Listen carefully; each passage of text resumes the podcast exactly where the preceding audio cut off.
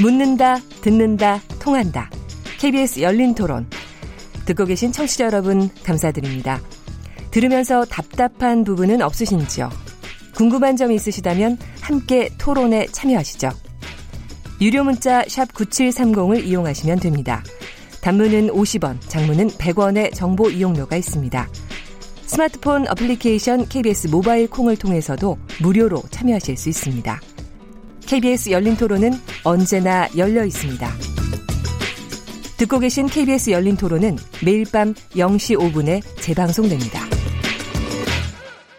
네, KBS 열린 토론 목요일 키워드 코너. 오늘 저 일단 첫 번째 주제로서 강남 강남 사립학교에서 일어난 성적 조작 의혹 이와 관련된 상피제 도입에 관련돼서 얘기를 나누고 있는데요. 여러분들이 의견을 주셨습니다. 몇 개 문자 소개해 드리겠습니다. 휴대전화 4126번님, 성적 조작 의혹이 사실이라면 그에 상응하는 처벌이 이루어져야 합니다. 교사를 임용할 때도 성적을 최우선으로 하는데 앞으로는 자질 문제도 잘 따져야 한다고 생각합니다. 5347번님, 성적 조작 여부를 판가름하기는 쉽지 않을 텐데요. 저는 같은 레벨의 시험을 다시 보게 하면 좋을 것 같습니다. 그래야 억울한, 억울한 일이 다시 생기지 않을 것 같습니다. 이훈 교수님? 네, 6,726번 쓰시는 분이 주신 내용입니다. 이번 사건뿐만 아니라 교사인 부모가 자녀의 성적을 조작하는 일이 종종 발생하고 있는데요. 그런 행위가 자녀를 돕는 게 아니라 자녀를 망치는 일이란 걸 알아야 합니다. 대학이 뭔지 참 어처구니 없는 일이 많네요. 5122번 쓰시는 분이 주셨습니다. 애청자입니다. 저는 사실이 어찌됐든 지금 가장 헤아려야 하는 부분이 쌍둥이 자매의 마음인 것 같습니다. 자매의 마음을 걱정해주는 목소리가 없는 것 같아 안타깝습니다라고 주셨습니다. 네, 손정희 변호사님. 3377번 쓰시는 분입니다. 부모가 교사, 그것도 시험지를 볼 수 있는 위치에 있는 게 문제입니다. 공정성을 의심하는 일이 없도록 제도 개선이 필요합니다. 0240 쓰시는 분이고요. 상피제가 있었던 조선시대도 학연 지연으로 결국 부패했습니다. 단순히 상피제를 도입한다고 해결될 문제는 아닌 것 같습니다. 예, 2240 쓰시는 분입니다. 학력고사 시대였다면 이런 문제가 일어날 일이 없었을 것입니다. 학생부 종합 전형을 만들면서 주관적 평가가 너무 많아진 것 같습니다. 대입제도 전반을 돌아봤으면 합니다. 콩으로 의견 주신 고명수 청취자님이십니다. 성적 조작 의혹이 단순히 등수가 많이 올랐다는 데서 시작한 거라면 문제가 있다고 생각을 합니다. 사실 여부를 철저히 조사해서 억울한 사람이 없도록 해야 합니다. 네, 콩으로 의견 주신 DO라는 아이디를 쓰시는 분입니다. 성적 조작이 만연한 것은 어른들의 책임이 큽니다. 어른들의 사회가 공정하지 않기 때문에 학생들이 잘못됐다는 것을 알면서도 성적 조작에 참여하게 된 것 같습니다. 공정한 사회를 만드는 일이 중요합니다. 9082번 쓰시는 분입니다. 대부분의 교사가 공정한 평가를 위해서 살얼음을 걷는 심정으로 노력하고 있습니다. 사립학교에서 문제가 불거져서 그런 것일 뿐 대다수의 사립학교가 공정한 과정과 절차로 학업 성적을 평가 관리하고 있습니다. 음. 사립학교 탓만 할 일은 아닌 것 같습니다. 사립학교에도 열정과 실력을 갖춘 선생님들이 많습니다. 예, 여러 문자들 보셨는데요. 어, 여기에 그 지금 가장 헤아려 하는 부분이 쌍둥이 자매의 마음인데 자매의 마음을 걱정해주는 목소리가 없는 것 같아서 어, 바람직하게 않게 보인다는 안타깝다고 얘기하시는 청취자 의견이 계셨는데요. 아마도 여, 기 계신 분들도 다 부모의 마음을 가지고 있기 때문에 어, 쌍둥이 자매가 어떤 거를 가지고 있을지는 아마 다들 잘 헤아리실 것 같습니다. 그리고 아마 이런 의혹에서부터 또 자유롭게 해주는 게 또 쌍둥이 자매를 위해서 길게 보면 훨씬 더 좋을 것 같다는 생각이 들고요. 사실 제가 오늘 이 얘기를 들으면서 제가 갑자기 제 옛날 생각이 나서 제가 조금 자랑을 하자면 고등학교 2학년 말에 고3 올라가는 첫 시험에서 제가 굉장히 열심히 공부를 했어요. 그래가지고 갑자기 성적이 굉장히 올랐어요. 이제 뭐 저 1등을 하지는 못했지만 꽤 많이 올랐습니다. 근데 하, 누구도 저한테 이렇게 의심의 노출을 보내는 사람은 없었거든요.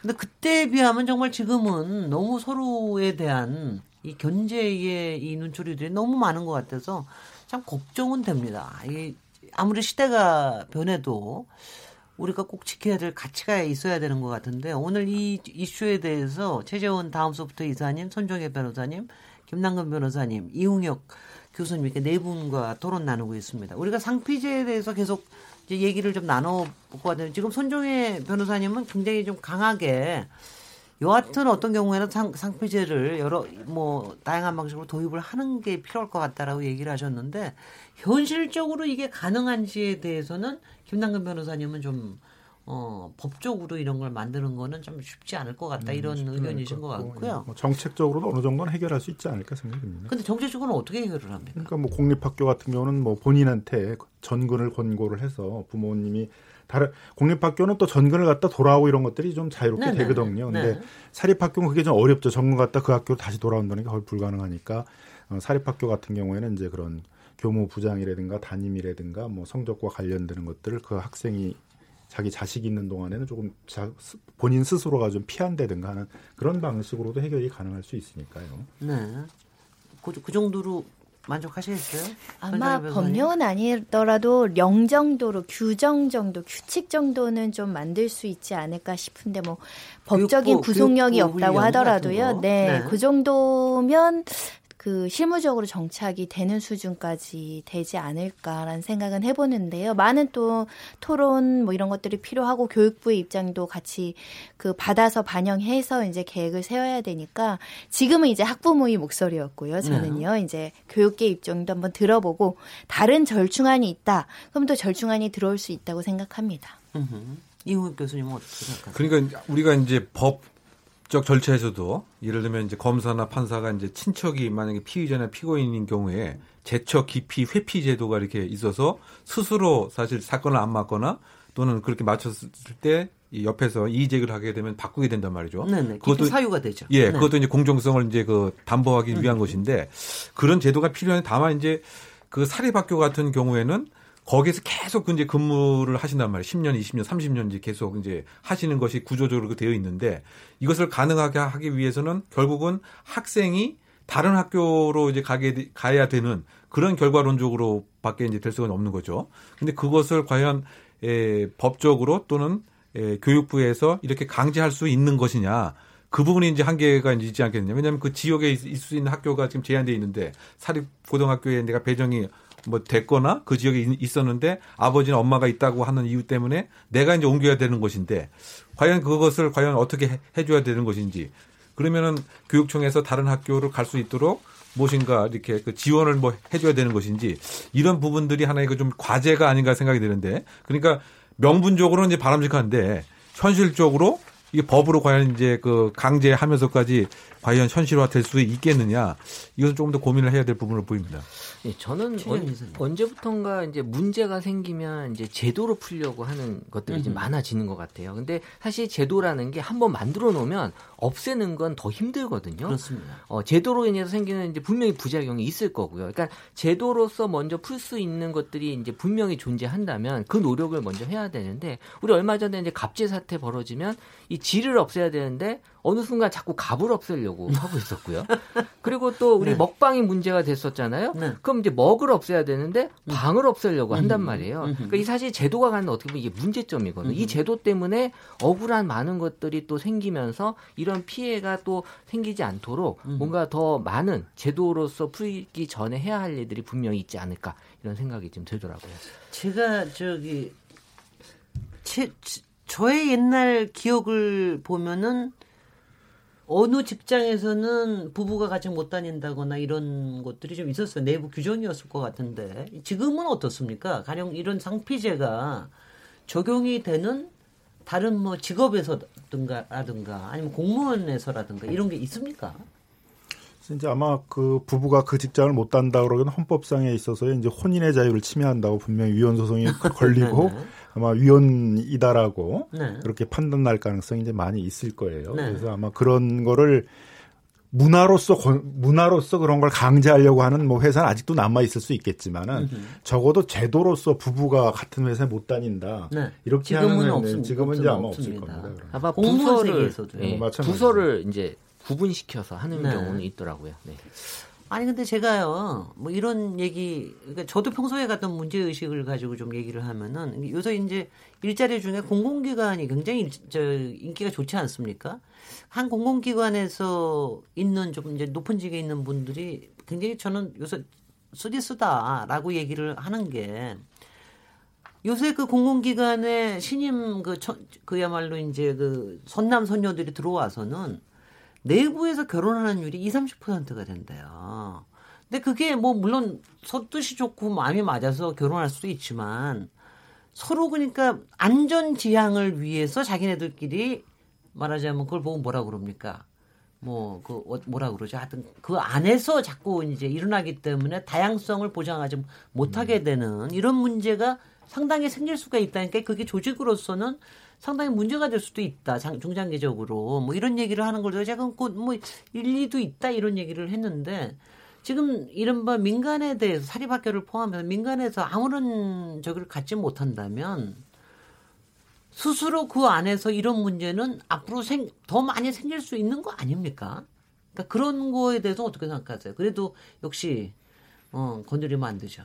그렇죠. 그런데 조직의 효율성이라든가 조직의 규율을 위해서 뭐 부부가 같이 직장에 근무하면 안 된다든가 자식이 같은 직장에서 교육을 그 뭐 학교를 같이 다니면 안 된다든가 그러면 이제 그 개인의 기본권을 지나치게 침해한다라는 시비가 반드시 일어날 그럼요. 수밖에 없겠죠. 네. 그리고 다른 얼마든지 뭐 법으로 강제하는 방식이 아닌 다른 방식들을 통해서도 그런 문제를 어느 정도 해결할 수 있는데도 음. 그걸 꼭 굳이 이제 법으로 강제한다 그러게 되면 뭐 당연히 과잉 금지다 이제 뭐 그런 또 위헌 음. 문제가 생길 거고요. 네. 참, 참 어렵군요.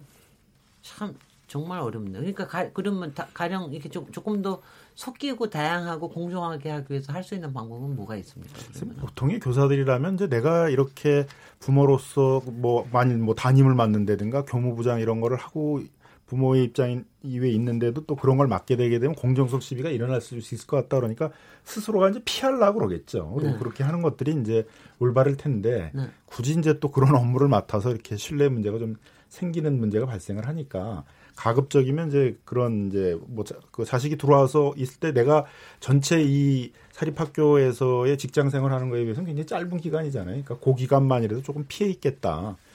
교무부장이나 이제 이런 직에서 피해 있겠다 그런다면 좀 어느 정도는 해결될 수 있는 문제 아닐까 생각이 들어요. 근데 저는 근본적으로 교육제도를 다시 살펴봐야 된다고 생각하는 건데 왜냐하면은 수능이나 이런 것들을 정말 공정하기 위해서 얼마나 많은 예산을 투자해요. 그 비밀성을 유지해서 객관적인 평가를 하기 위해서 근데 이 내신이라는 학교 내에서 평가하는 제도에 있어서는 여전히 자율적인 방법을 권고하거든요. 그러다 보면 거기에 우리가 항상 잘 되는 학교도 있지만 항상 부정부패의 유혹이 있는 사람들이 있거든요. 이거를 네. 우리가 얼마나 관리 감독하고 있는지 개선하고 있는지 이런 것들을 살펴봐야 될 것 같고 제가 이 사건 터지고 각종의 인터넷 카페 같은 데서 글을 읽으니까 대다수의 반응이 뭐냐면 빙산의 일각이다. 으흠. 그런 시각 자체가 우리 사회를 굉장히 어떻게 보면은 그 더 후퇴시키는 부분이 있거든요. 사람들이 믿을 수 있어야 되는데 아 그래도 그렇게 하겠어. 그런 일은 일부에 불과하지. 이런 사회적인 분위기가 형성이 돼야 되는데 이런 사건이 딱 터졌을 때 빙산의 일각이겠지. 그동안 얼마나 많은 사람들이 유혹에 넘어가서 누구에게 시험 문제를 누설을 한다거나 돈 받고 판다거나 예전에는 어느 교사가 학원 강사랑 이렇게 결탁을 해서 문제를 좀 누설해서 강사는 그걸 또 아이들한테 알려주고 돈을 벌고 막 이런 구조도 있었고 있었거든요. 그런 부분에 대해서 저희가 관리 감독이 조금 허술한 사각지대가 있을 수 있겠다. 그런데 그 내신과 학생부 학생 전형을 또 많이 확대해서 지금 교육제도를 개편한다는 거잖아요. 그러다 보니까 학부모들이 조금 더 공정한 교육제도를 원한다. 이런 목소리를 좀 들어주셨으면 아니, 좋겠습니다. 확대한다는 거는 아니고요. 지금 이번에 교육공론화위원회에서 하는 거는 의견이 나누는데 일단 수시와 정시가 있으면은 어, 문제가 되는 게 이제 수시가 주로 내신 성적이 많이 학종이 많이 저 반영이 되는 거 아닙니까?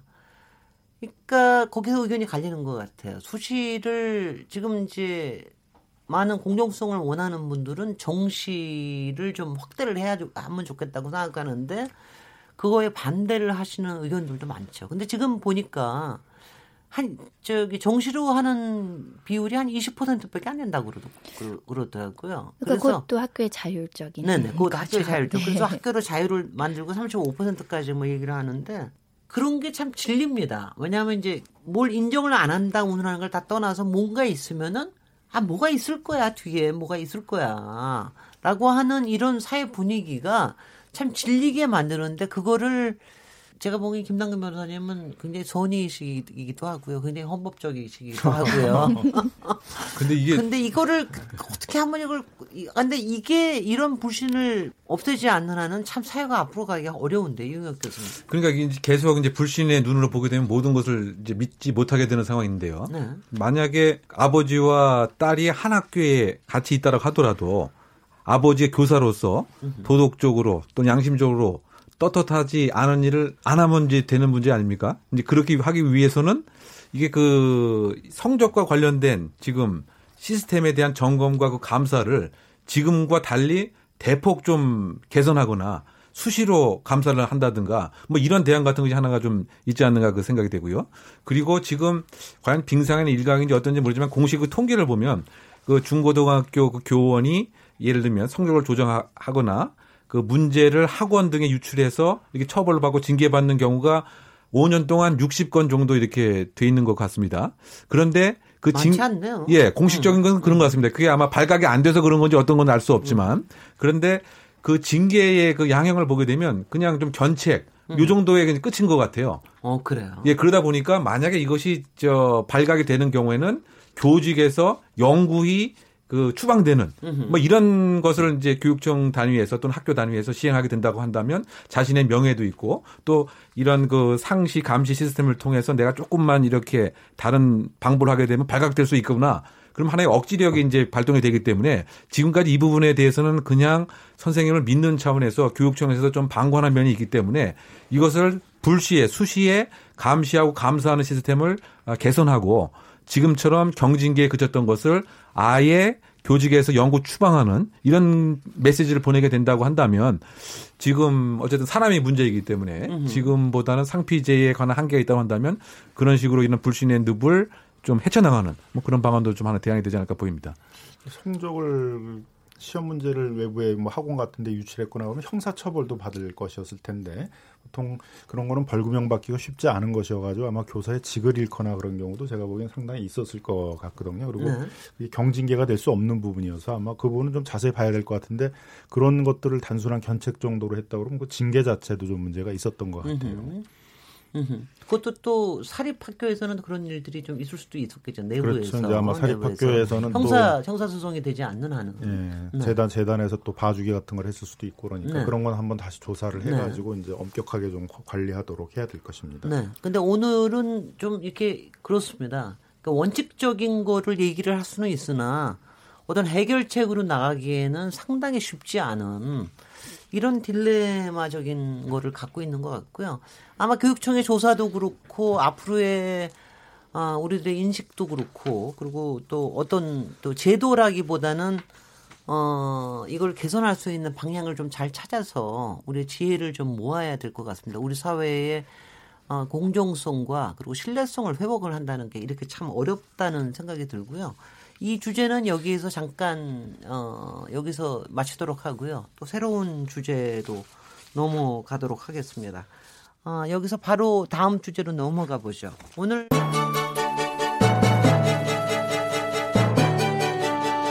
라디오 토론이 진짜입니다.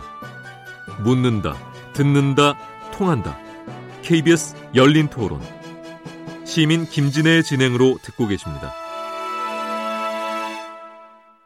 네, KBS 열린 토론. 지금 여러분께서는 KBS 1라디오, KBS 열린 토론을 듣고 계십니다. 계속해서 목요일 키워드 토크 이어가겠습니다. 김남근 변호사님, 손종희 변호사님, 이웅혁 교수님, 최재원 이사님, 이 네 분과 함께하고 있습니다. 다음 주제입니다. Zero rating. 영어를 많이 하시는지 모르겠는데 zero rating이 뭡니까? 이게 통신비를 절감할 수 있는 대안이라고 그러는데 이거는 최재원 이사님께서 좀 설명을 해 주십시오. 어, 서두에 저한테 또 이렇게 설명을 해달라는 또 그런 또 영광을 주셔서 감사하고요. 통신비니까는요. 어, 네, 이 zero는 말 그대로 이제 숫자 0을 의미하고요. 또 rating은 어떤 이제 비율인데 이제 비율을 어, 때리지 않는다, 그러니까 비율을 낮추겠다라는 의미의 그 zero rating은 이 컨텐츠 공급 사업자, 우리 보통 뭐 게임 회사라든지 뭐 포탈 회사들을 의미하는 거고요. 이 회사와 통신사 간의 그 제휴를 통해서 특정 컨텐츠에 대해서는 데이터 과금을 사용자에게 면제해 준다. 라는 겁니다. 네. 그러니까 내가 어떤 게임을 할 때는 이 게임만 쓰는 동안에 데이터 요금을 안 받겠다. 라는 게 그 zero rating 제도거든요. 근데 뭐 그러면 많은 사람들이 이제 게임을 뭐 더 할 수도 있는 거고요. 어, 요 게임 회사는 또 많은 또 사용자가 늘어나니까 이제 좋을 수도 있고, 어, 어쨌든 통신비 절감이라는 측면에서는 어, 좋은 제도로 좀 받아들이곤 있는데 사실 여기에 또 이제 휴대폰 제조사까지 또 가입이 돼요. 특정 단말기에서만 또 적용이 된다. 라고 해버리면 또 그 단말기를 사고 싶은 사람들이 또 많아질 거잖아요. 그러니까 이런 식으로 이제 이해관계가 많이 얽혀지면서 어 사실 예를 들면 이제 통신망을 이제 도로에 비유를 한다면 이 통행료를 내고 차들이 막 이게 뭐 백화점이나 영화관, 놀이공원 등을 가는데 이 백화점으로 가는 사람들한테 오는 통행료를 백화점에서 이제 대신 내주는 거예요. 우리 쪽에 오는 그 차들의 통신료는 어 이 통행료는 내가 내주겠다. 그럼 더 많은 사람들이 우리 백화점을 오게 하는 그러니까 이런 유도 효과를 내면서 통신료는 내리는 이런 것들을 지금 zero rating에서 바라는 기대하는 바예요. 아니 그러니까 쉽게 얘기하면은 무료 이용제 아닙니까? 그러니까 공짜 데이터, 그러니까 이용제, 데이터 공짜 어, 요금에 데이터를 공짜 만큼은. 이용하게 하는 거. 네. 근데 그렇게 복잡하게 얘기를 하는 거예요. 뭐 이렇게 저기 zero rating이라는 아, 소리까지 저 하면서 보고 설명하라고 하니까 아니, 그래서 최대한 아니 제가 좀 얘기를 하는 시간을 게 많이 가지고 왜 영어로까지 네. 이렇게 얘기를 하면서 네, 아. 이거를 강조를 하는 이유가 뭔가 뭔가 수상합니다. 그러니까 뭐 제- 어디가 수상합니까? Zero rating이라는 게 뭐 우리만 쓰는 네. 게 아니라 굉장히 세계적으로 이제 많이 문제가 되고 있는 것이니까 아마 그 외국에서 쓰고 있는 용어를 그대로 써서 그런데 쉽게 얘기하면 이제 공짜 요금제죠. 네. 그러니까 어떤 특정한 게임이라든가 특정한 드라마, 특정한 영화, 뭐 특정한 뭐 홈쇼핑 이런 것들을 보면은 이제 그거는 소비자들이 공짜로 그 통신을 이용할 수 있다는 거거든요. 데이터를 그거는 데이터 요금을 안 물겠다 네, 그렇죠. 이거죠. 이제 그거는 이제 드라마나 뭐 게임이나 이걸 공급하는 쪽에서 요금을 대신 내준다는 거죠. 그럼 문제가 되는 건 뭐냐면은 이제 큰 대기업들은 당연히 자기들이 요금들을 대신 내주면서 많은 고객들을 확보하려고 이걸 이용할 거 아니겠습니까? 네. 근데 이제 새롭게 진출하는 신규 기업이나 중소기업들은 그렇게 하기가 어렵겠죠. 그렇죠. 그러면 이제 이걸 그냥 방치해버리게 되게 되면 제로 레이팅을 하는 그 게임 회사라든가 드라마 공급 회사라든가 영화 회사라든가 홈쇼핑 회사라든가 이런 데들은 이제 시장을 다 장악을 해버리겠죠.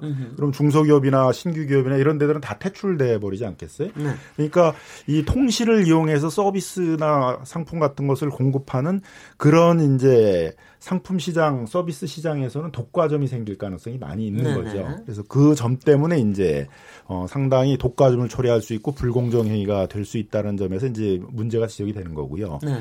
요금에 이제 인하가 되느냐의 문제에 있어서도 고 이- 통신 요금 자체는 공짜가 되니까 떨어질 수 있겠지만 당연히 그 기업들의 입장에서는 다른 상품이나 서비스 가격에다 그걸 얹을 거기 때문에 궁극적으로 소비자한테도 그게 이제 싼 게 될 것이냐도 좀 의문이 생기게 되는 것이고요. 네. 또뭐 시민단체나 이제 이런 데서 비판하는 거는 이미 요금을 내리기 위한 무슨 보편 요금제라든가 뭐 선택 할인율을 노- 높인다라든가 뭐 기, 기초 요금 제 같은 것들을 폐지한다라든가 하는 여러 가지 통신비 인하 정책들이 제시가 됐는데 이거는 이제 통신사들이 안 받아들이면서 마치 이게 요금을 인하 인하하는 수단인 것처럼 얘기하는 것에 대해서도 이제 비판적인 의견이 있는 거죠. 역시 뭐 이렇게 나오실 거라고 생각합니다. 시민들은 어떤 생각을 하고 계신지 한번 들어보도록 하겠습니다.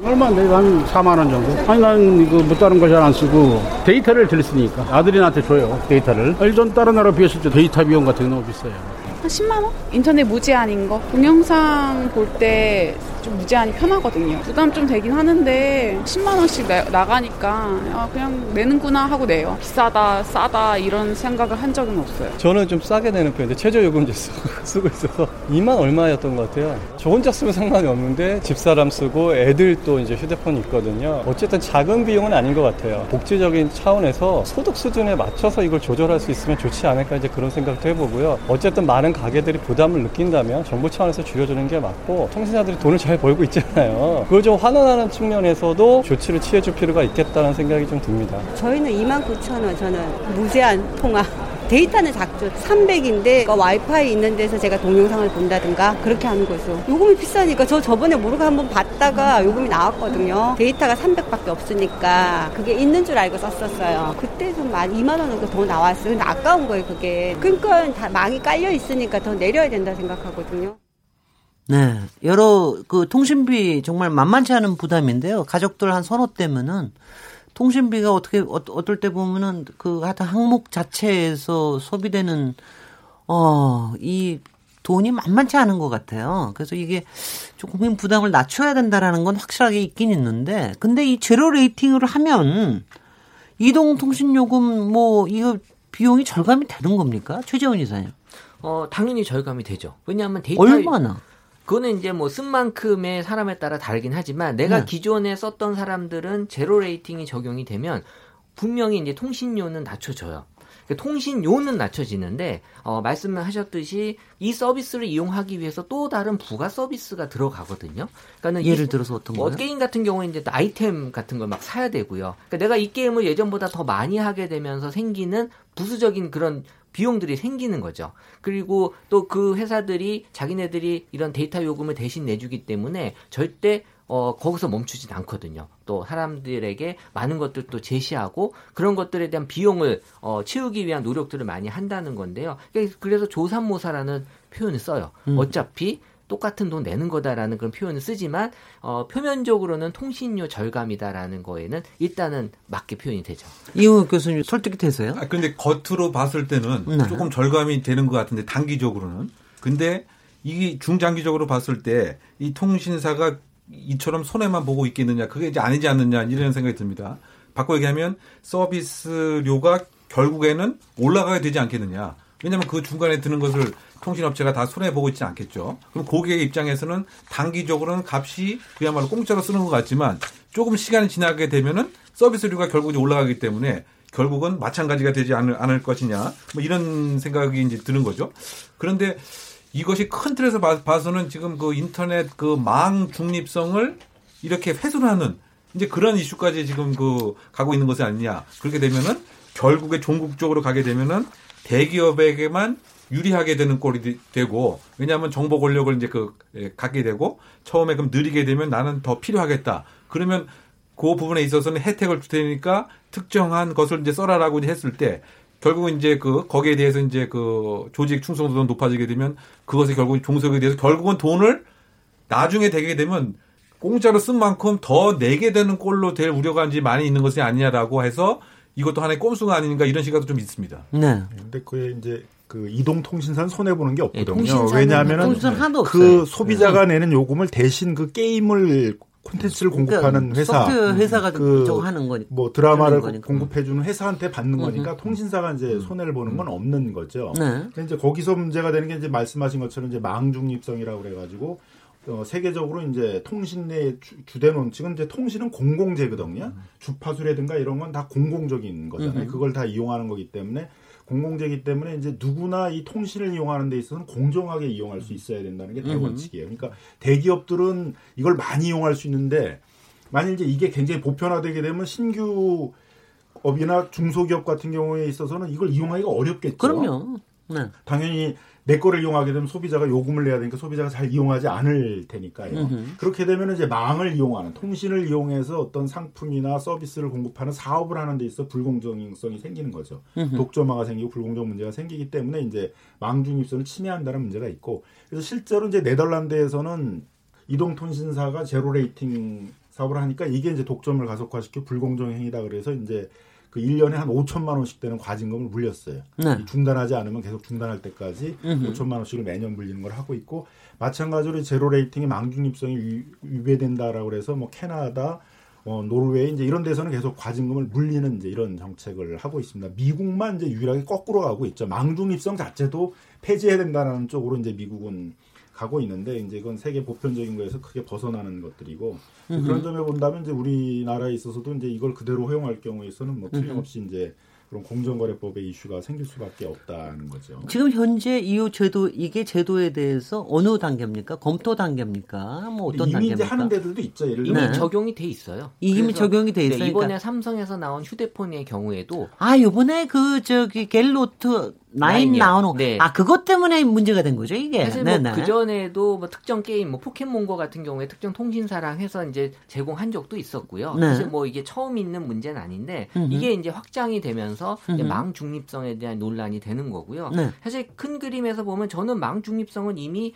어 없어진 지 오래다. 왜냐하면 음흠. 어차피 이 그 포탈사들도 어 비공식적으로 망 사용료 내고 있었거든요. 사실 우리 우리 망 우리 망 쪽으로 오는 사람들에게 좀 잘해줘라. 뭐 이런 의미에서 이제 통신사한테 이제 돈을 주고 우리가 많이 쓰니까 좀 이 정도 내겠다라는 얘기를 하고 있었는데 앞으로 이제 5G 시대가 오면요.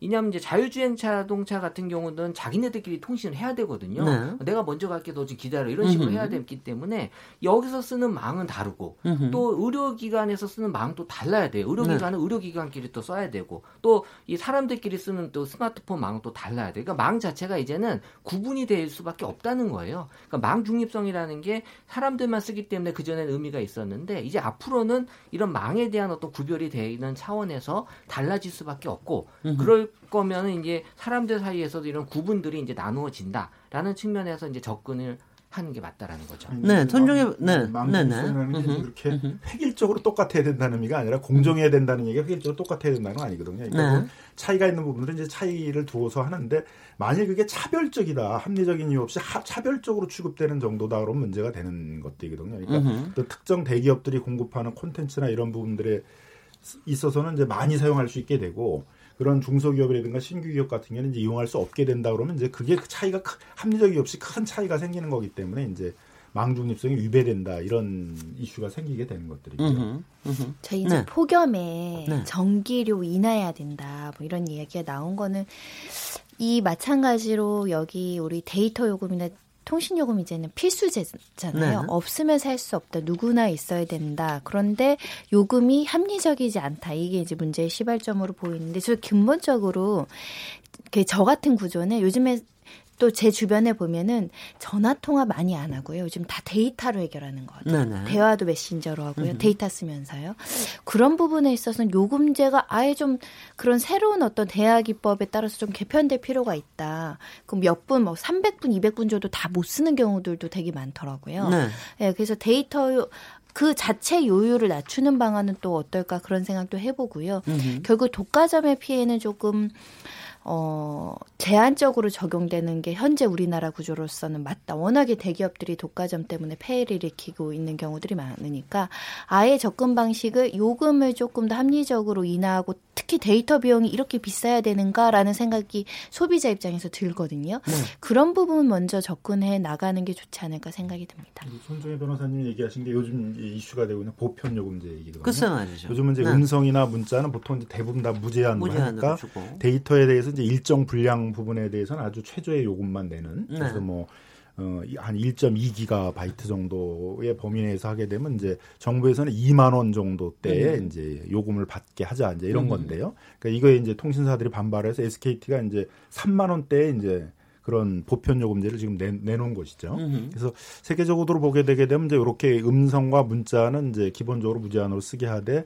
그 분량을 뭐 1기가라든가 뭐 2기가라든가 그 분량 안에서는 이제 일정한 최저 임금들을 그 최, 그러니까 최저 요금들을 받게 하는 이제 그런 음. 것들을 많이 하고 있어서 네. 정부가 이제 보편 요금제를 하자라는 것들을 정책적으로 제안을 했고 이미 규제개혁위원회를 통과를 해서 정부안으로 아마 이제 법안이 전기통신사업법 개정안이 곧 나올 것 같은데 네. 근데 이 문재인 정부의 그 대선 공약이었거든요. 통신료 그렇습니다. 인하가. 인하. 그렇기 때문에 이제 통신사들이 지난 1년간 알아서 통신료를 내려라라고 이제 기다렸는데 그게 이제 한계가 있기 때문에 통신사로만으로는 해결이 안 된다라고 해서 지금 이제 이렇게까지 방식을 좀 같이 곁들이는 거고요. 사실 뭐 이런 문제 같은 경우에는 우리의 그 이 망 사용료 문제도 있지만 이 전반적으로는 사실 이 통신 요금이라고 갖는 거 자체에 문제점이 있거든요. 그래서 어 저희가 올해까지 저희 회사에 정부가 의뢰한 게 통신 요금제를 다 분석을 좀 해라. 네. 그래서 이 사용자들에게 어, 너 이렇게 쓸 거면 이 요금제 쓰지 말고 저 요금제를 쓰는 게 얼마나 이익이 된다라는 거를 이 데이터로 분석을 해서 이제 보여달라는 그런 과제를 지금 하고 있는데요. 네. 여기서 분석하면서 제가 현실적으로 이 장벽이 생긴 게 이게 약정이 걸려 있거든요. 그 약정 따지고 그리고 또 가족 요금제 묶인 거 따지고 하면요. 이걸 푸는 순간 완전히 다 깨져 버려요. 그래서 일단 기본적으로는 이런 걸 무시하고 분석을 해서 어 너가 어떻게까지 지금 추천을 할 수 있냐면 어 이대로 쓸 거면 SKT 쓰지 말고 KT를 쓰는 게 너한테 유리해라고까지 이제 추천을 해주면서 통신료를 최대한 인하시키려고 하는 정부의 노력은 지금 분명히 가지고 있어요. 네.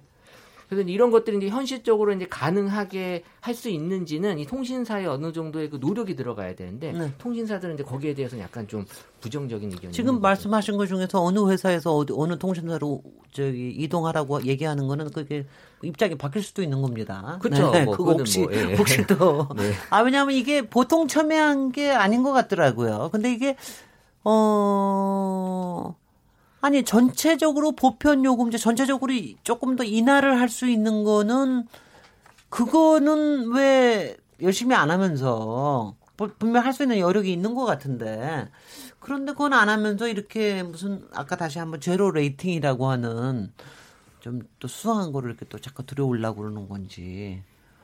제가 제가 그걸 여쭤보겠습니다. 그러니까 가령 지금 삼성 요번에 그 새로운 게 네. 나오면서 그러니까 어떤 것들이 묶여서 그러니까 어느 이동 통신사하고 묶여서 어떤 서비스들이 묶이는 겁니까? 네, 그 휴대폰을 사면요 네. 이미 그 게임이 깔려 있어요. 네네. 그리고 그 특정 통신사를 통해서 개통한 경우에만 그 게임의 데이터 요금이 무료예요. 아, 그러니까 기기와 통신사하고 게임 엮여서 회사가. 게임 회사가 네. 이렇게 주로 게임입니까? 어, 네, 지금은 뭐 게임으로 보여지지만 이제 영화 제로 앞으로는 영화나 이런 zero rating이 많겠나? 활성화되면 이제 네. 뭐 음악 서비스 또 네. 영화 다 이제 다 적용될 수 있는 거죠. 그러니까 지금도 몇 가지는 예를 들면 SK에서는 그 SK 계열사인 11번가라는 홈쇼핑을 네네. 이용을 하게 되면 그 요금들은 이제 공짜로 받는 거죠. 아, 그러니까 그 데이터는 이제 카운트를 안 한단 예, 말이죠. 그러니까 뭐 KT도 음흠. 보게 되면 뭐 카카오 택시 이런 거를 이용하게 되면 그거에 대한 통신 이용료는 안 받는 아, 거죠. 그렇습니까? 예, 그거는 이제. 그쪽 대신 카카오 음흠. 쪽에서 내는 식으로. 이렇게 되어 있는 거죠. 네. 이홍욱 교수님은 어떻게 보세요? 이런 거. 그러니까 지금 저는 아까 이제 보편 요금제도 그렇고 이것도 그렇고 이제 정부가 법으로 그 값을 딱 정하는 것이 이게 바람직한 것인가 저는 그것에 조금 네. 의문을 드는 거죠. 왜냐하면 지금 아까 보편 요금제 같은 경우에도 그 2만 원대에 1기가바이트를 음성을 200분을 이제 준다. 이거를 이제 SK가 의무적으로 할 수 있도록 지금 전기통신법을 개정을 하겠다라고 이제 이런 거 아닙니까? 네. 그런데 그래서 제가 알기로는 그 이게 법에서 가격이 얼마다 한 다음에 의무적으로 이렇게 강요 비슷하게 하는 것이 영업 자유의 침해라든가 재산권 침해 침, 재산권에 있어서의 침해 이런 논란이 좀 있지 않을까 이제 이런 생각이 듭니다. 네. 그 방금- 예, 예, 예, 예, 방- 예, 외적으로 가능한 경우는 그게 독점이기 때문에 그런 거죠. 우리나라 통신 시장이 다른 나라와 달리는 SK가 50% 이상의 시장 점유율을 갖고 있는 독점적 지위에 있고 세 회사가 완전 과점 체제여 가지고 50% 30% 20%의 과점 체계다 보니까 새로운 이제 이동통신사가 진출을 못 하고 있어요. 네. 그러니까 경쟁 체제가 만들어지기가 어려운 거죠. 그러니까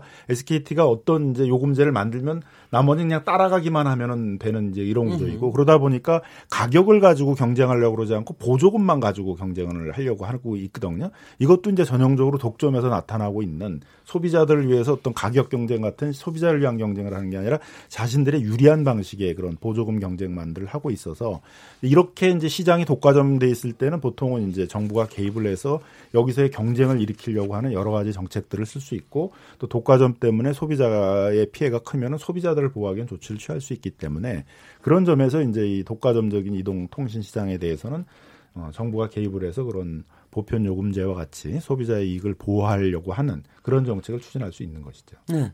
근데 어느 정도의 그러니까 보편 요금제든 아니든 어느 정도의 인하를 하면서 또 거기 안에서도 경쟁을 통해서 가격 경쟁을 할 수 있는 또 체계는 보장을 해주고 하는 건 다 좋은데 지금 얘기하시는 지금 그 망 중립성을 어느 만큼 보장해야 된다라고 하는 이 전제로 보면 지금 얘기하는 zero rating 서비스라고 하는 거를 어, 어떻게 좀 조금 수선해서 쓸 수 있는 방법은 없습니까? 다른 뭐 저기 중소업체라든가 이런 데도 좀 들어올 수 있게 뭐 이- 이런 방법은 없습니까? 그 많이 뭐 들어오는 건 얼마든지 들어올 수 있는데 안 채택을 안 해줄 거 아니겠어요? 아, 그러니까 지금대로 이렇게 어막 데이터 요금을 미리 다 대주는 회사 쪽으로 많이 가지 않겠냐. 네네, 얼마든지. 뭐 연결은 다 돼요. 당연하죠. 예, 하지만 네. 이제 그런 것들에서 오는 피해는 어떻게 네. 보면 이제 자본주의 사회에서 어떻게 보면은 좀 접근할 수 있는 또 자유 경쟁의 그런 논리인데 네. 사실 이런 대기업의 그런 이 독점이 여기에서 좀 많이 녹여 들어갈 수밖에 없는 분위기가 점점 커지겠죠. 네, 만들어질 수 있다는 공룡들이 우려가 점점 되는 커질 거죠. 테니까.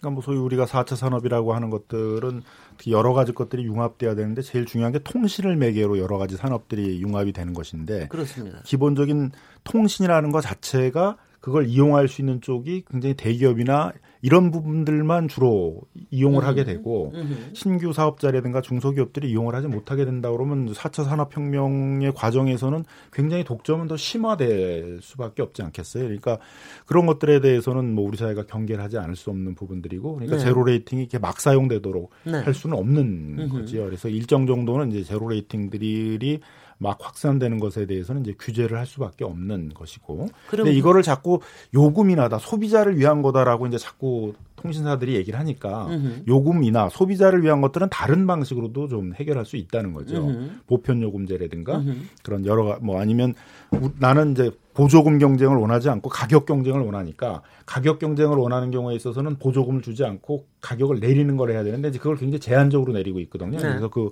그 선택 요금 할인율을 갖다가 이제 좀 더 내리라든가 뭐 그런 방식으로도 할 수가 있기 때문에 굳이 꼭 이 소비자를 위해서 그 요금을 내리는 방식이 제로 레이팅만은 아니다. 그 제로 레이팅은 다른 부작용이 많기 때문에 일정한 규제는 근데 필요하다는 그게 거죠. 지금 저 아까 네덜란드 예를 들어주고 또 미국 예도 들어주시고 그랬는데 네덜란드에서 그렇게 하는 이유는 뭡니까? 그리고 미국은 뭐 미국은 왜 그러는지 알겠어요. 미국은 뭐 하여튼 독과점이나 이런 거에 별로 관계 없이 어 뭐 상당히 뭐 저기 뭐 시장에 맡기는 편에 속하는 거니까. 근데 네덜란드에서 이렇게 하는 건 정말 망중립성 위반이죠. 중립성을- 이유 어, 이유가. 그 망중립성에는 결국은 이제 공정거래법 체계로 따지면 독점을 유발한다. 그렇죠.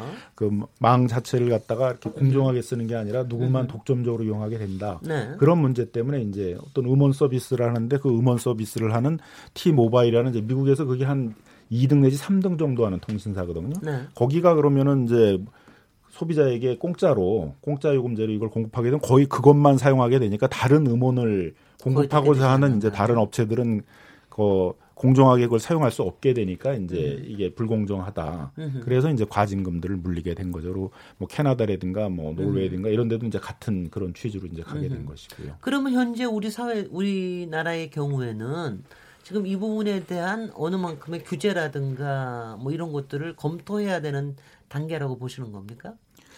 지금까지는 이제 뭐 공정거래위원회 이런 데가 이렇게 나서진 않았는데 네. 문제가 되는 건 이제 5G라는 것들은 지금의 데이터 사용량과는 이제 유를 달리하는 엄청난 그렇다고 이제 양을 써야 되는 네, 거잖아요. 네. 주로 이제 뭐 동영상 뭐 네. 이런 큰 그 양 통신 양들을 쓰는 게 되다 보니까 요금이 굉장히 올라갈 수밖에 없거든요. 뭐 네. 뭐두 배 세 배 올리려고 그럴 텐데 그럼 두 배 세 배 올리게 되면 소비자들이 당연히 반발을 하고 나오겠죠. 그렇겠죠. 그러니까 그런 거에 대비해서 이제 통신사들이 아니야 싸게 하는 방법이 있어. 음흠. 그러면 그 동영상 이런 거 하더라도 그 업체가 낸다고 그랬으니까 소비자들은 돈 많이 안 내도 돼요. 음흠. 지금 이러고 나오는 거란 말이에요. 음흠. 그러니까 이제 5G 시대에 있어서는 굉장히 중요한 문제가 된 거죠. 지금 이 음. zero rating이라는 게 통신사들이 소비자들의 저항을 좀 적게 하면서 이제 자신들의 그 통신 요금들 비싼 요금들을 유지할 수 있는 방법이기 때문에 그러니까 지금 시점에서 정부에서도 어떤 부분에 방향성을 가진 어떤 부분들은 좀 제시를 해야 될 가이드라인을 제시할 때가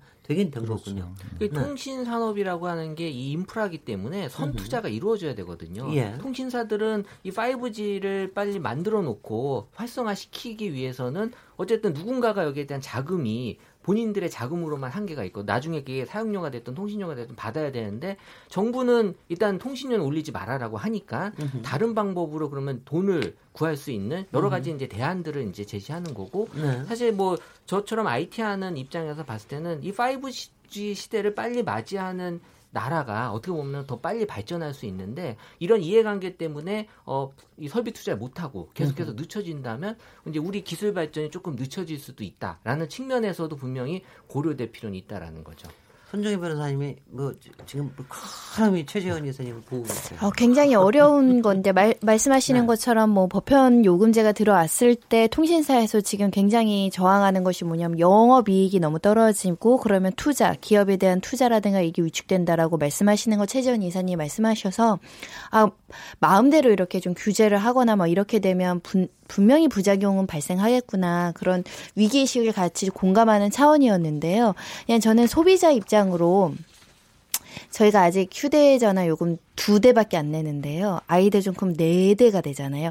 네 대 되는 집은 이걸 정말 실감하더라고요. 왜냐면 수십만 원이 나와버려 버리니까 네. 굉장히 이 지금 통신비에 대한 어떤 이걸 기본권으로 주장하는 사람들도 있더라고. 요 왜냐면 국민연금 그 몇만 원 뭐 의료보험 몇만 원도 너무 못 내가지고 우리가 정말 말이죠. 어렵게 돌아가시는 분들이 있는데 통신은 아까 말씀드린 것처럼 기본적인 필수제가 됐고 그런 기본 인권 사람과 사람이 소통하고 사람이 데이터로 뭘 보는 것도 기본 인권권 안에 들어와야 되는데 그럼 분명히 비용은 적은 그 특정 뭐라고 해야 돼 특정 분들은 또 낮게 내야 되는 게 맞거든요. 뭐 요즘에 뭐 할인해 주기도 하고 기초생활 뭐 하시는 분들 할인해 준다고는 하지만 하, 요 아래에 뭐라고 말씀드려야 되냐. 우리가 이렇게 그 기초 생계비 지원하듯이 등급을 나눠서 차별적으로 요금을 책정하는 합리성도 우리가 구축을 해야 되는 시점이 아닌가.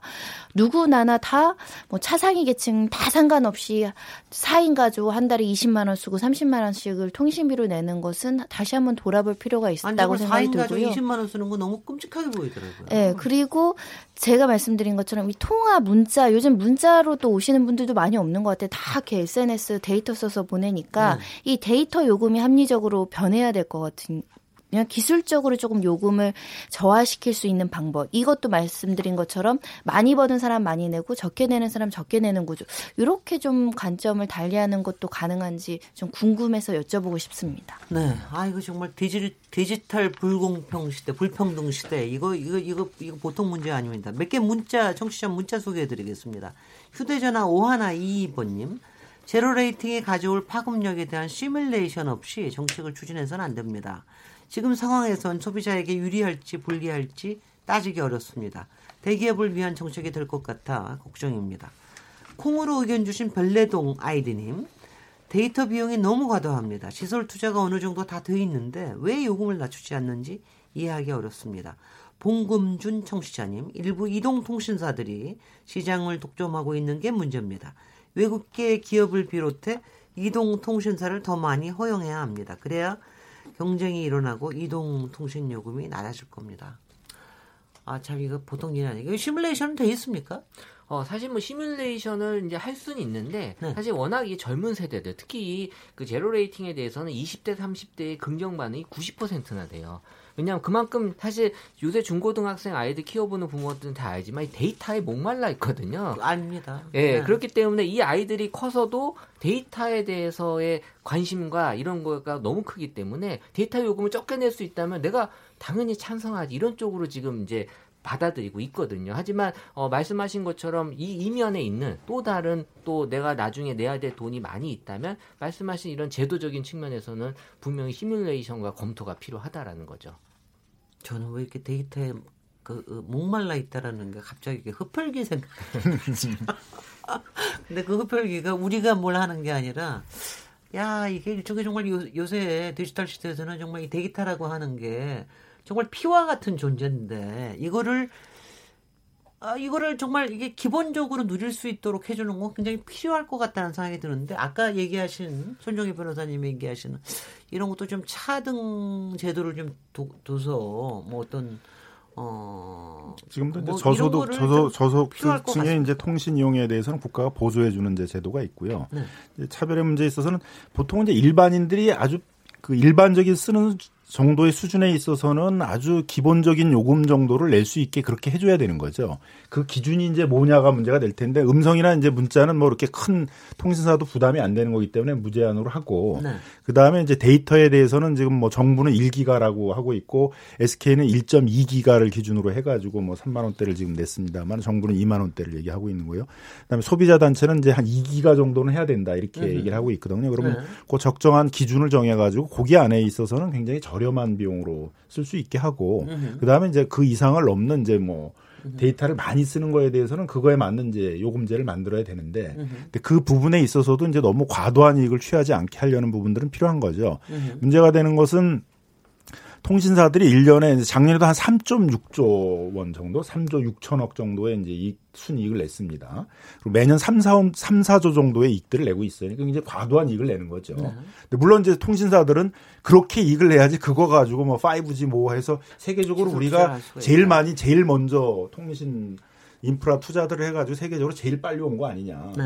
그래서 가계 부담으로 따지면 이제 통신 비용이 굉장히 높죠. 우리 우리나라가 예를 네. 들면은 지금 그 한 300만 원에서 400만 원 월 소득이 있는 도시가구 근로자 어떻게 보면 평균 소득 에 있는 그 층의 이제 평균적인 통신비 부담이 한 2.6 가족 되는데 한 15만 원 그. 정도 되거든요. 음흠. 이거 상당히 이제 높은 어, 네. 편이에요 맞네요. 세계적으로. 근데 네. 또 통신사들의 입장에서 보면 아, 세계적으로 제일 질, 조- 질이 좋은 상품을 공급해주고 있잖아. 가장 빠르고 가장 음. 질 좋은 거 하고 있으니까 당연히 비싸야지. 이제 이런 얘기들을 이제 하는 거죠. 그러니까 음. 뭐 일정 정도는 앞서서 투자하는 부분도 있어야 되겠지만 그거를 이용해서 너무 과도한 이제 뭐 몇 조 단위의 그런 이익들을 매년 내는 그런 게 되고 있으니까 그 정도의 일부분들은 이제 소비자를 위해서 돌려야 되는 시기가 왔다.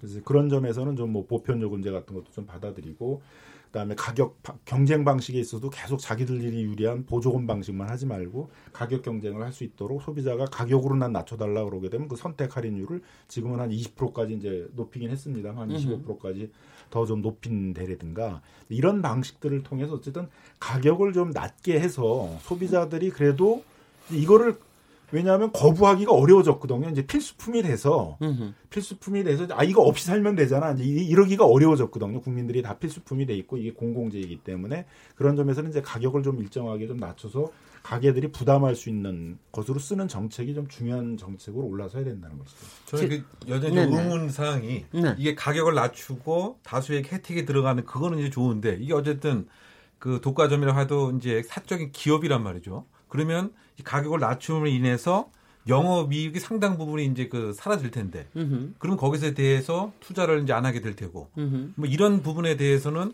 우리가 그 논의를 조금 이제 안 하는 것 같아서 아니 근데 그 그 적정선이 네. 어디까지인지는 저희도 모르겠습니다만은 네. 그거는 뭐 따져 지금 3, 4조 영업이익이라고 그러니까 그게 적정한 건지 아닌지는 저희가 잘 모르겠 모르겠는데 이거는 좀 있는 거죠. 그러니까 적어도 그러니까 기본 요금은 좀 싸게 해달라. 기본 요금 어느 정도 쓸 때까지는 그 요건 싸게 해줘. 그 이후로 어느 만큼 더 쓸지 어떨지에 대해서는 가격 저기 자율제로 하더라도 좀 그 부분은 좀 필요한 거 아니야? 왜냐하면 저는 좀 솔직히 3, 400만 원 쓰는 저 버는 사람이 저한 달에 15만 원씩이나 통신 요금을 쓴다는 건 너무한 것 같습니다. 솔직히. 근데 이거를 법에서 가격을 딱 정하는 것이 과연 지금 아니 기본 요금만 네. 그렇게 하자니까는요. 표준 요금이라는 게 기본 요금 정도는 조금 낮게 음. 낮게 해주면 좋겠다. 그러니까 보편 요금제라는 게 모두 다 획일적으로 네. 획일적으로 한다는 한다는 게 뜻이 보편 아니라 요금제를 선택한 사람들한테는 그 용량까지는 음. 그 용량까지는 이렇게 좀 낮게 해주면 그, 그 정도는 해줘야 되는 거 아닌가요? 어쨌든 이제 부족한 돈을 어떻게 채울 것이냐인데 네. 어, 그망 사용료라는 게 그래서 있는 거예요. 그래서 이제 우리 국내 회사들은 망 사용료를 알게 모르게 내고 있는 거고 음. 문제는 외국계 회사는 이 돈을 안 낸다는 거예요. 유튜브나 페이스북 같은 회사가 음. 우리 통신사에서 많은 양의 통신을 쓰고 망을 사용함에도 불구하고 망 사용료를 안 내고 있다라는 아 거거든요. 그래요? 그건 또 왜 왜 그래요? 왜냐하면 이제 그 부분은 이제 우리 가 갖고 있는 회사가 아니잖아요. 네. 그러니까 국내 회사가 아니기 때문에 어 지금 뭐 대부분의 동영상 서비스들은 다 외국계 회사 쪽에서 많이 서비스가 이러다 보니까 망은 많이 쓰지만 거기에 합당한 망 사용료 내고 있지 않다. 그러니까 망 사용료에 대한 정확한 룰 원칙이 정해져 있진 않아요. 근데 어, 이런 것들이 국내 사업자들은 내고 있음에도 불구하고 외국계 회사는 안 내고 있, 있다라고 하는 건 이 부분부터 좀 해결을 통해서 아 그것 그것도 해결해야 될 문제네요. 그것도. 그렇죠. 네, 그래서 그것도. 뭐 사실 작년도 한때 논란이 됐었던 부분이고요. 네, 유튜브 어, 사용량은 점점 늘어나는데. 그렇죠. 네. 그러면서 이런 것들이 이제 어, 부족한 자금을 어디서 채워나갈 것인지에 대한 부분들은 네. 해결해야 될 부분들이 아직도 많이 남아 있다라고 보시면 될 것 같아요. 제가 시간 얼마 안 남은 제가 한번 여쭤볼게요. 가- 어떤 가격제? 가격 얼마 쓰십니까? 김남근 변호사님? 참잘 모르겠는데 저는 이제 뭐 데이터를 별로 안 써가지고 네. 주로 음성 무제한, 이제 문자 무제한만 써서 통신 요금은 이렇게 많이 나오지가 않아요. 네. 근데 얼마짜리 쓰고 있는지 한 모르겠어요. 6만 원대 정도 쓰고 어, 있는 이거 것 뭐, 같습니다. 그, 네. 우리 저는 이제 네 명이 쓰는데요. 25만 원 정도 나와요. 사실. 이사님 25만 원. 변호사님은 많이 쓰실 거예요. 손정 저는 변호사님. 그러니까 무제한 데이터가 꼭 필요해서 네. 8만 6천 원 정도가 해야 무제한 데이터더라고요. 그래서 그 요금을 씁니다. 네. 저 역시 뭐 무제한 데이터를 쓰고 있는데요. 네. 한 8만 원 뭐 그 정도 되는 것 같습니다. 네. 제가 국회의원 할 때는 무제한 썼습니다. 할 수 없이. 요새는 3만 8천 원짜리인가 쓰면서 맨날 와이파이 쫓아다니고 있습니다. 나도 맨날 목이 말라가지고 와이파이만 쫓아다니고 있습니다. 아니, 그러니까 이게 저기 그러니까 저, 저는 뭐 그렇게 동영상이나 이런 걸 많이 안 보기 때문에 아무래도 데이터를 그렇게 많이 쓸 이유가 없는데 특히 젊은 친구들은 엄청난 데이터를 소비를 하더라고요. 그래서 특히 그, 그 하여튼 저는 어느 정도까지의 표준 가격제는 좀 필요하지 않나라는 그런 생각은 듭니다. 그리고 zero rating에 대해서는 저희가 여기서 어떤 결론을 내리기는 좀 어렵겠죠.